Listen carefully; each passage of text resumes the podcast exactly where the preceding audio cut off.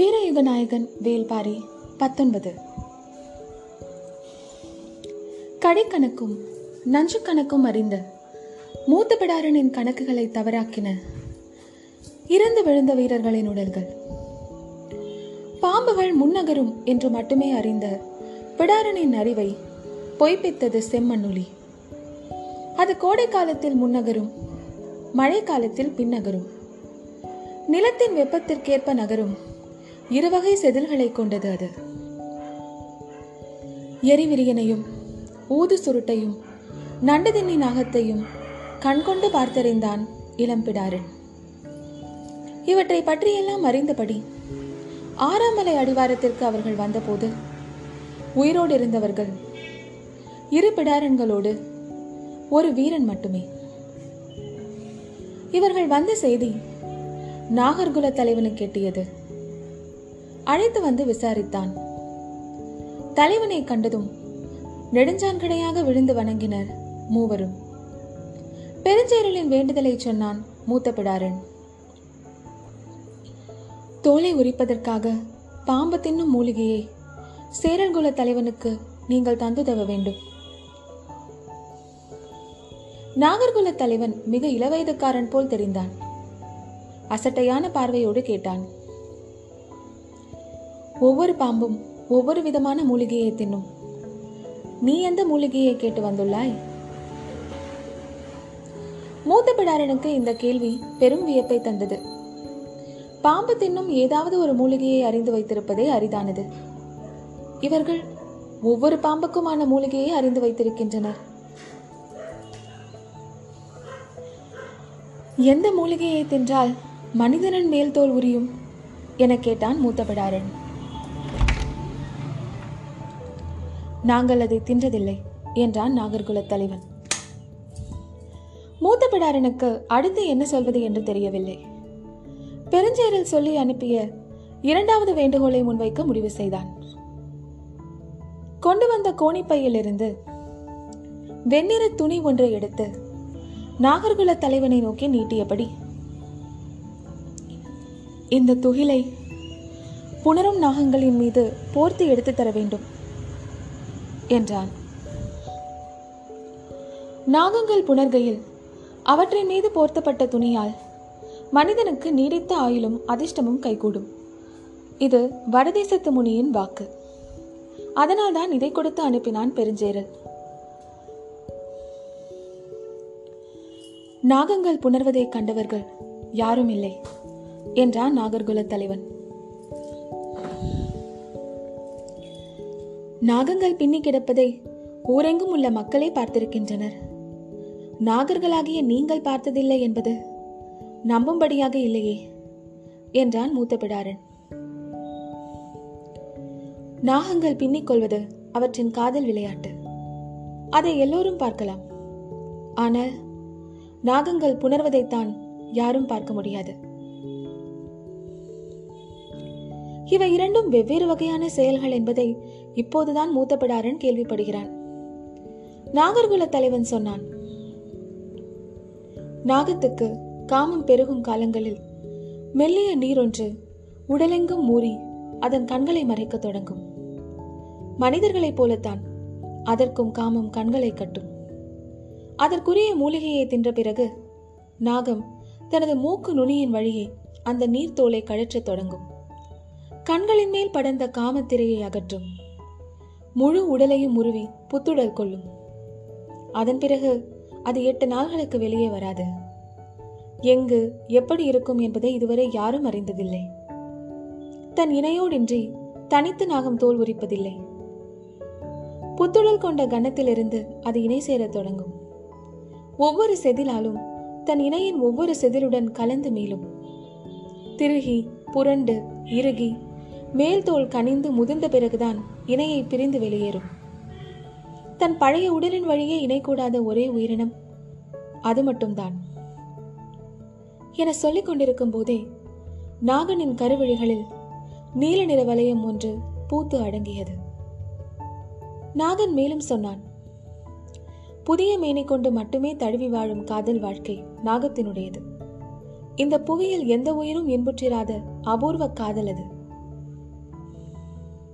மூத்த பிடாரன் வாய்பிளந்து கேட்டுக்கொண்டிருந்தான். காமம் கொள்கையில் மனிதன் நாகங்களைப் போல பின்ன ஆசைப்படுவது அதனால்தானா?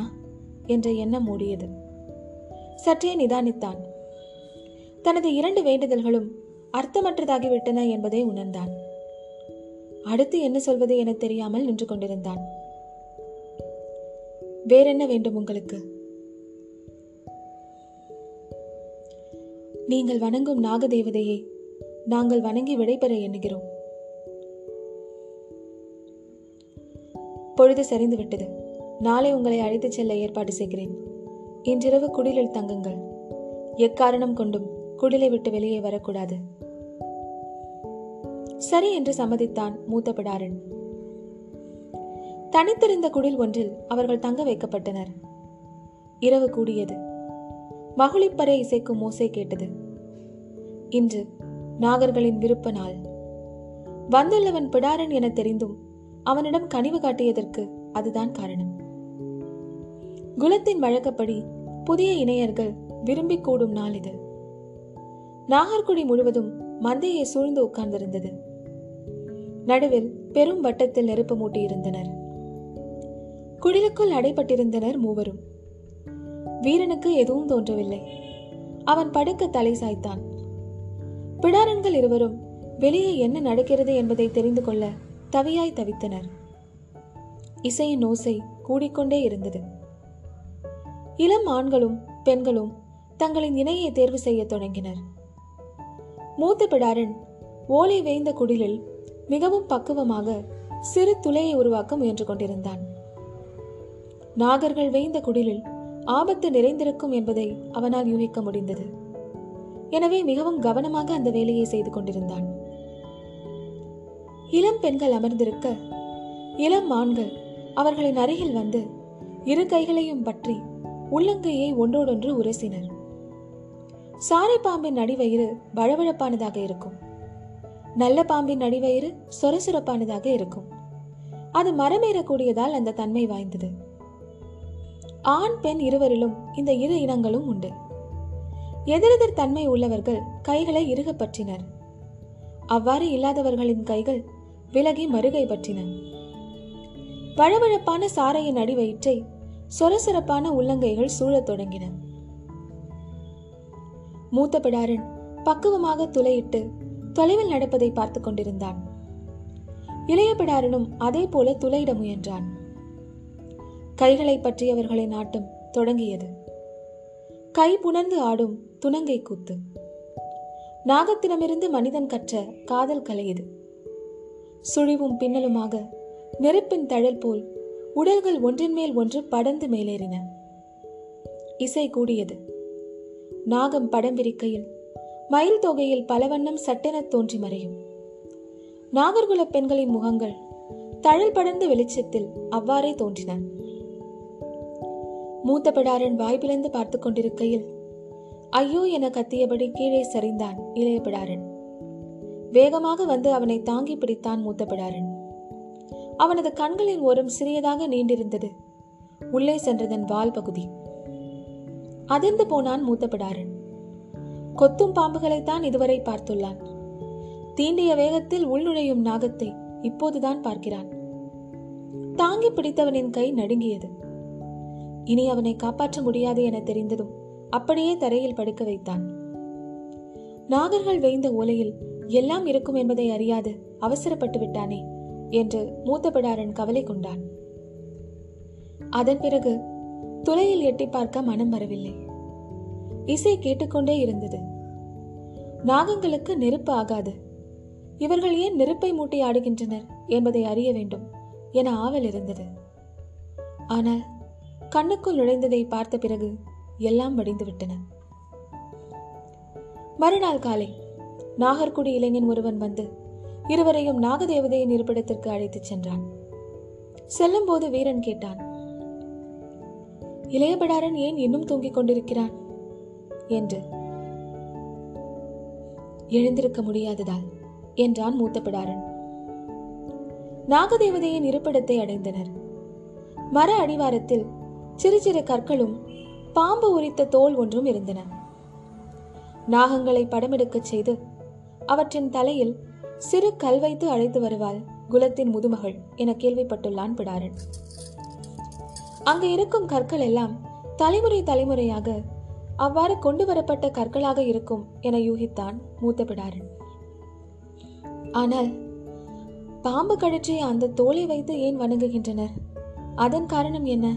என்று கேட்டான். அழைத்து வந்த நாகர்குடி வீரன் சொன்னான் அது வெண்சாரை கழற்றிய தோல். இரண்டு நாள்களில் அடைந்திருக்காத பேரதிர்ச்சியை மூத்த பிடாரன் இப்போது அடைந்தான். வெண்சாரையை பார்ப்பது தெய்வத்தை பார்ப்பதற்கு சமம் என்பார்கள். நீங்கள் பார்த்திருக்கிறீர்களா? எங்கள் முன்னோர்கள் பார்த்திருக்கிறார்கள் என்று மட்டும் சொன்னான் நாகன். சேரலின் அவையில் நடந்தவற்றை விளக்கினான் மூத்த பிடாரன் வரும்போது நாகவீரன் எங்களை கீழ்மலையின் அடிவாரம் வரை அழைத்து வந்தான். உயிரிழப்பின்றி இருவரும் வந்து சேர்ந்தோம் என்றான். நாம் கேட்ட இரண்டையும் அவர்கள் கொடுக்காமல் கவனமாக பேசி உங்களை திருப்பி அனுப்பியுள்ளனர் என்றான் சேரல். கவனம் பேச்சிலிருந்து என்ன செய்ய? செயலில் வேண்டும். என்றான் மூத்த பிடாரன் அவன் சொல்வது அவையோருக்கு புரியவில்லை. அவன் மேலும் சொன்னான் நாகம் என்றுமே மனிதனின் எதிரிதான். அதனிடம் இறந்து பயனேதும் இல்லை. அதை அழித்தால் மட்டுமே மனிதன் பயனடைவான். நாகர்களோ அதனினும் கொடிய அழிவு சக்திகள். அவர்களை கூண்டோடு அழித்தாக வேண்டும். அவர்கள் இறங்கி வர முடிவெடுத்தால் ஒரே நாளில் சேரல் குலம் அழிந்து போகும். என்றான் மூத்த பிடாரன் அந்த கணம் பெருஞ்சேரலின் உடல் நடுங்கி அடங்கியது. என்ன உளறுகிறாய்? என்று கேட்டான் சேரல் நான் இந்த பயணத்தை மேற்கொண்டது நீங்கள் தர முன்வந்த செல்வத்துக்காக அல்ல. எங்களை போன்ற பிடாரன்களின் வாழ்நாள் வைராக்கியம் நாகங்களை வெல்வதுதான். கரும் பருந்திடம் நாங்கள் அழைத்துள்ள வாக்கும் அதுதான். நாகர்களின் ஆற்றலை அறியவே எருக்குமலை ஏறினேன். என்னை யாரென அவர்களால் கண்டறிய முடியவில்லை. ஆனால் அவர்களை நான் கண்டறிந்து விட்டேன். மிகச் சிறியதொரு கூட்டம் அது. பெரும் சக்தி வாய்ந்த சேரலர் அவர்களை ஏன் இன்னும் விட்டு வைத்திருக்கிறீர்கள் என புரியவில்லை. என்ன செய்யலாம் என சொல்கிறாய்? என்று கேட்டான் சேரல். நீங்கள் உதவ முன்வந்தால் அவர்களை கூண்டோடு அழித்து விடலாம் என்றான் மூத்த பிடாரன் ஆறு மலைகளை தாண்டி அவர்களின் இருப்பிடம் உள்ளது. எப்படி அழிக்க முடியும்? என்று கேட்டான் சேரன். இந்த திசையில் போனால்தான் ஆறு மலைகளை தாண்ட முடியும். நாட்டின் வட எல்லையில் கடலோடு இணைந்த மலைமுகடு ஒன்று உள்ளதுதானே அந்த திசையில் நுழைந்தால் முதல் குன்றின் மீதுதான் நாகக்குடியின் இருப்பிடம். இந்த பயணத்தில் நான் கண்டறிந்த உண்மை அதுதான். பெருஞ்சேரலின் மூத்த மகன் பதுமன் அப்படியென்றால் தாக்குதலை இன்றே தொடங்கலாம் என்றான் படு உற்சாகமாக. பெருஞ்சேரலோ நிதானம் தவறாமல் இருந்தான். நாகர்களை நம்மால் எப்படி வெல்ல முடியும்? நீங்கள் படைகளை தாருங்கள் நான் வெற்றியை தருகிறேன். பிடாரனின் சொல்லை நம்பலாமா? என்ற சிந்தனையில் இருந்தான் பெருஞ்சேரன். நாம் வென்றால் வளமிக்க மலைக்குன்றுகள் நம் நாட்டுடன் இணையும். அது மட்டுமல்ல நாகர்களையே வென்றவர்களாக சேரலர் அறியப்படுவர். அதன் பிறகு யார் மீது நாம் போர் தொடுத்தாலும் நமது ஆயுதங்கள் தாக்கும் முன் நாம் வென்ற நாகர்களின் கதைகள் அவர்களை தாக்கி பலமிழக்கச் செய்யும் என்றான் பதுமன். பெருஞ்சேரல் மூத்த பிடாரனை பார்த்து கேட்டான். படைகள் எப்போது புறப்பட வேண்டும்? எனக்கான ஆயுதங்களை நான் சேகரிக்க சில மாதங்கள் ஆகும் அதன் பிறகு புறப்படலாம் என்றான் மூத்த பிடாரன் வடதிசை மலைமுகட்டின் அடிவாரத்தில் சேரலர்களின் படை அணிவகுத்து நின்றது. தளபதிகள் இரண்டு நிலைகளாக படைகளை நிறுத்தியிருந்தனர் காலாட்படையும் வில்படையும் எருக்குமலையை நோக்கி நின்றன.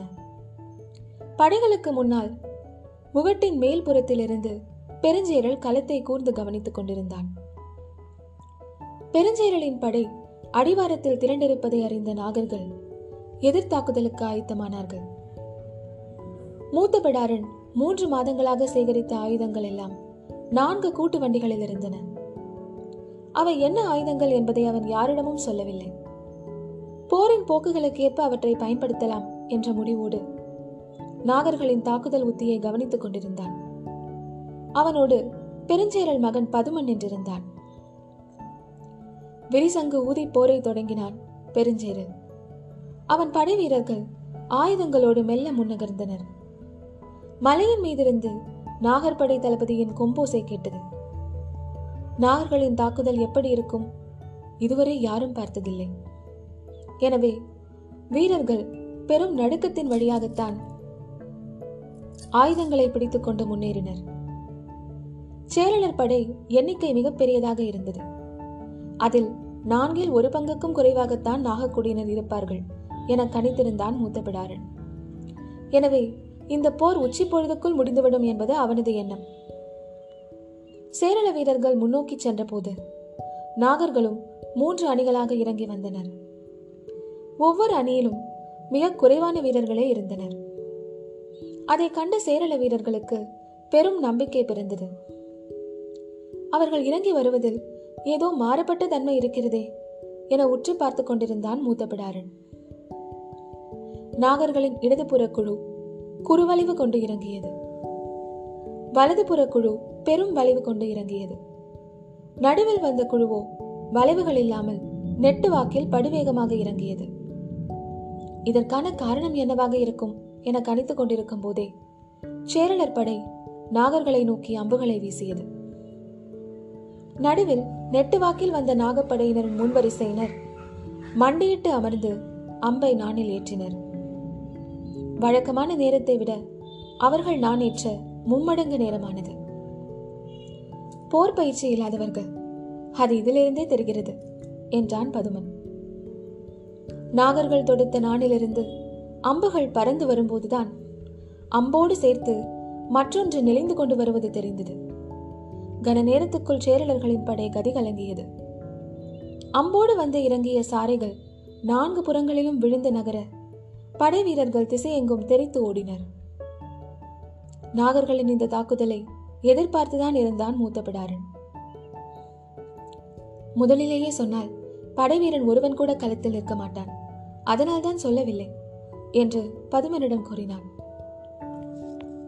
நடுவில் நெட்டுவாக்கில் இறங்கியது சாரை பாம்பு உத்தி இடதுபுறம் குறுவளைவு கொண்டு இறங்கியது எரிவிரியன் உத்தி வலதுபுறம் பெருவளைவு கொண்டு இறங்கியது நல்ல பாம்பு உத்தி பாம்புகளின் தடத்திற்கேற்ப உத்தி வகுத்துள்ளனர். அவர்கள் இப்போது சாரை பாம்பை மட்டுமே பயன்படுத்தி அம்பெய்துள்ளனர் என்றான் பிடாரன். பதுமனுக்கு உடல் நடுக்கம் கொள்ளத் தொடங்கியது. இதை தடுக்க வழி என்ன? கேட்டுக்கொண்டிருக்கும் போதே தனது கூட்டு வண்டியின் மேல் கூடாரத்தை திறந்து விட்டான் மூத்த பிடாரன். கரும்பருந்துகளும் பாம்பு பருந்துகளும் படபடத்து வெளியேறின. காற்றில் ஏறிய பருந்துகளின் ஓசை எங்கும் எதிரொலித்தது. பருந்துகளின் விரல்கள் களத்தில் நிலையும் சாரைகளை கவ்வி மேலேறின. அந்த காடு முழுவதும் பருந்துகள் வட்டமடிக்கத் தொடங்கின. பருந்தின் கண்கள் பாம்பை காணும் முன் அதை பாம்பு கண்டுணர்ந்துவிடும். இனி எந்த பாம்பும் வெளியே நிலை கொள்ளாது. அனைத்தும் தன் இருப்பிடத்தை நோக்கி ஓடிவிடும். அவர்களால் அதை கையில் எடுத்து அம்பில் பொருத்தி அனுப்ப முடியாது என்றான் பிடாரன். பதுமனுக்கு மேலெல்லாம் வியர்த்திருந்தது. பிடாரனின் இந்த உத்தியை எதிர்பார்த்திருந்தவனைப் போல நாகர்குல தளபதி குறுஞ்சிரிப்பு ஒன்றை உகுத்தான். முகட்டின் பின்புறம் நிறுத்தப்பட்டிருக்கும் அடுத்த படைப்பிரிவை முன்னகர்ந்து வரச் சொல் என்று கத்தினான் மூத்த பிடாரன் பதுமன் அதற்கான உத்தரவை பிறப்பித்துக் கொண்டிருக்கும் போதே நான்காவது கூட்டு வண்டியின் கதவை திறந்தான் மூத்த பிடாரன் மரப்பெட்டிகள் நிறைந்திருந்தன. வீரர்களிடம் பெட்டியை எடுத்துக்கொண்டு போய் எதிர் திசையில் பகுதிக்கு ஒன்றாக திறந்து சொல் என்றான் மூத்த பிடாரன் பதுமன் உடனடியாக அதற்கான உத்தரவை இட்டான். வீரர்கள் பெட்டியை எடுத்துக்கொண்டு ஓடினர். பெட்டிகள் முழுக்க எண்ணற்ற பாம்புக்கீரிகளும் கருங்கீரிகளும் கருங்கீரைகளும் இருக்கின்றன. அவை முக்கியமல்ல எட்டு பழந்தினி கீரைகள் இருக்கின்றன. அவற்றின் பாடி காற்றில் மிதந்தாலே இந்த திசைவிட்டை பாம்புகள் வெளியேறிவிடும். அது போதும் என்றான் மூத்த பிடாரன் சேரலர்களின் படை மறுமுறை அணிவகுத்தது. இப்போது பின்வரிசையில் கம்பீரமாக நிலை கொண்டது யானைப்படை. அதற்கு முன்னால் வில்படையும் காலாட்படையும் அணிவகுத்தன. முதலில் இருந்ததைப் போல இருமடங்கு வீரர்கள். உத்தரவு கிடைத்ததும் முன்னேறினர். நாகர்குல தளபதி கையசைத்ததும் நாகர்களின் அம்புகள் நானிலிருந்து விடுபட்டு காற்றில் பாய்ந்தன. இப்போது அம்போடு நெளிந்து வளையும் பாம்புகள் எதுவும் தென்படவில்லை. சேரள வீரர்கள் உற்சாகத்துடன் முன்னேறினர். பதுமன் மூத்த பிடாரனை தழுவி பாராட்டினான். இனி வெற்றி உறுதி என்று சொல்லி மகிழ்ந்தான் பதுமன். சிறிது நேரத்தில் முன்கள வீரர்களிடம் கூச்சலும் குழப்பமும் ஏற்பட்டன. என்னவென்று அறியும் முன்பே வீரர்கள் பின்னோக்கி ஓட ஆரம்பித்தனர். சரையில் தீப்பற்றுவதைப் போலத்தான் போர்க்களத்தில் ஓட ஆரம்பிப்பது. ஒருவன் ஓட ஆரம்பித்தால் அந்த அச்சம் கன நேரத்திற்குள் ஒட்டுமொத்த படையிலும் பரவும். யானைப்படை தளபதி சட்டென அனுமானித்து களத்தை விட்டு வெளியேற உத்தரவிட்டான். மூத்த பிடாரனுக்கு நடப்பது எதுவும் புரியவில்லை. நாகர்களோ அம்பு எதியபடி முன்னோக்கி வந்து கொண்டிருந்தனர். சேரலர் படை களம்பிட்டு ஓடிக்கொண்டிருந்தது. பிடாரன் நடப்பதை அறியாமல் திகைத்து நின்றான். வீரர்களோ உயிர் பிழைக்க வெறி கொண்டு ஓடினர். என்ன என்பது விளங்கவில்லை. தாமதிக்க கூடாது என முடிவெடுத்த மூத்த பிடாரன் முன்களத்தை நோக்கி விரைந்தான். பதுமன் அடுத்து என்ன முடிவெடுப்பது என்பது தெரியாமல் தந்தை இருக்கும் இடம் நோக்கி மேலேறினான். பெருஞ்சேரில் முகட்டின் மேல் இருந்தபடி களத்தை பார்த்துக் கொண்டிருந்தான். அவனது படை பின்வாங்கி ஓடிக்கொண்டிருந்தது சின்னஞ்சிறிய நாகர் கூட்டம் முன்னோக்கி வந்து கொண்டிருந்தது. பதுமன் வந்து தந்தையோடு இணைந்தான். எந்தவித முடிவும் எடுக்காமல் மூத்த பிடாரனுக்காக அவர்கள் காத்திருந்தனர். சிறிது நேரம் கழித்து மூச்சிறைக்க ஓடி வந்தான் மூத்த பிடாரன் மேலெல்லாம் அலங்கோலமா இருந்தது. எல்லைச் செடியில் உற்பத்தியாகும். கண்ணுக்கு தெரியாத கொடும் நாகம் குருதி பணியன் அம்புகளோடு இணைந்து அவை வந்து கொண்டிருக்கின்றன என்று தன் மீது பாய்ந்த அம்பை கையில் ஏந்தியபடி கூறினான். பெருஞ்சேரல் நடுங்கி போனான். இப்போது என்ன செய்யலாம்? பதில் சொல்லும் ஆற்றல் குறைந்து கொண்டிருந்தது. ஆனாலும் உள்ளுக்குள் பாயும் நஞ்சின் வேகத்தை கணித்துக் கொண்டிருந்தான் மூத்த பிடாரன். அப்போது பாய்ந்து வந்த அம்பு ஒன்று அவர்கள் இருக்கும் இடத்திலிருந்து சற்று தொலைவில் குத்தியது. மூத்த பிடாரன் சொன்னான் இந்த குன்றில் மட்டும்தான் அவர்களின் குடி இருக்கிறது. இன்று இரவோடிரவாக குன்றை சுற்றி வளையமிட்டு தீயிடுங்கள் தீயிலிருந்து மேல அவர்களுக்கு வேறு எந்த வழியும் இல்லை. நாகர் இனம் முழுமுற்றாக அழியும். பெருஞ்சேரல் சற்றே தயங்கி சிந்தித்தான். மூத்த பிடாரன் சொன்னான் ஒரு முறை தாக்கிவிட்டு பாதையில் விட்டால் அவர்கள் உங்களை அழிக்காமல் விட மாட்டார்கள் எனவே முழுமையும் அழித்து விடுங்கள். பெருஞ்சேரலின் உடலெங்கும் அச்சம் பரவி இருந்தது. அவனது தயக்கத்தை கணித்தபடி பிடாரன் வாய்குளறி சொன்னான். இவர்களை அழித்தால் மட்டுமே உங்கள் இரண்டாவது மகனின் ஆட்சிக்காலம் நிலைத்திருக்கும். முதல் மகன் பதுமன் இருக்கும்போது ஏன் இவன் இரண்டாவது மகனை பற்றி சொல்கிறான்? என்ற அதிர்ச்சியோடு பெருஞ்சேரல் திரும்பி பதுமனை பார்த்தான். பெருஞ்சேரலின் கதறல் காதில் சன்னமாக விழுந்தது. கேட்டபடியே மண்ணில் சரிந்த மூத்த பிடாரனின் வாய் முணுமுணுத்தது. ஒரு முழம் அளவில் கிளைகளில் தொங்கியபடி வாய் பிளந்திருக்கும் மனிதனைக் கண்டால் தாவி கிடைக்கும் உச்ச நஞ்சு கொண்ட பச்சிலை விரியன் சிறிது நேரத்திற்கு முன் பாய்ந்து வந்த அம்பிலிருந்து விலகி தாவி பதுமனின் தொண்டையை கவியது. வாயில் நுரை தள்ளியபடி இருந்தது. ஆனாலும் மூத்தபடாரனின் உடலில் இருந்த நச்சுமுறி மருந்துகள் அவனை விரைவில் சாக விடவில்லை. அன்றிரவு எருக்குமலையைச் சுற்றி தீ மூட்டப்பட்டது. மூத்தபடாரனின் கண்முன் எருக்குமலை முழுமுற்றாக எரிந்தது. அதன் மஞ்சள் வெளிச்சத்தில் நாகர்களும் துடிதுடித்து செத்தனர். நாகர்களின் அழிவோடு பிடாரனின் வாழ்வும் முடிந்தது. கதை கேட்டுக்கொண்டிருந்த கபிலருக்கு உயிர் உறைந்து விடுவதைப் போல இருந்தது. ஆனால் கதையை விட அவரை உலுக்கியது கண்ணுக்கு முன்னால் காணும் காட்சி. நெருப்பு அணைந்த பிறகு கங்குகளின் மீதுதான் இறங்குவார்கள் என்றுதான் அவன் நினைத்துக் கொண்டிருந்தான். ஆனால் புதிதாக இரண்டு காதல் இணையர்கள் ஆனால் புதிதாக இரண்டு காதல் இணையர்கள் கைபுணர்ந்து ஆடியபடி நெருப்பை நோக்கி நகர்ந்தனர். நெருப்பின் அனலில் நின்றாடப் போகிறார்கள் என்று கபிலர் நினைத்துக் கொண்டிருக்கும் போதே அவர்கள் எரியும் நெருப்புக்குள் நுழைந்து விட்டனர். கபிலருக்கு குருதியோட்டமே நின்று விடுவது போல் இருந்தது. மனிதர்கள் உயிரோடு நெருப்புக்குள் இறங்குவதை கண்களால் காண முடியவில்லை. நெருப்புக்குள் இறங்கியவர்கள் சுழன்று கைகளை வீசிய போது உள்ளிருந்து தீப்பொறிகள் நான்கு புறங்களிலும் தெரித்தன அவர்கள் ஆடுகின்றனரா? எரிகின்றனரா? புரியாத நிலையில் கண்ணிமை செருக மயங்கிச் சரிந்தார் கபிலர். பரம்பின் குரல் ஒலிக்கும்.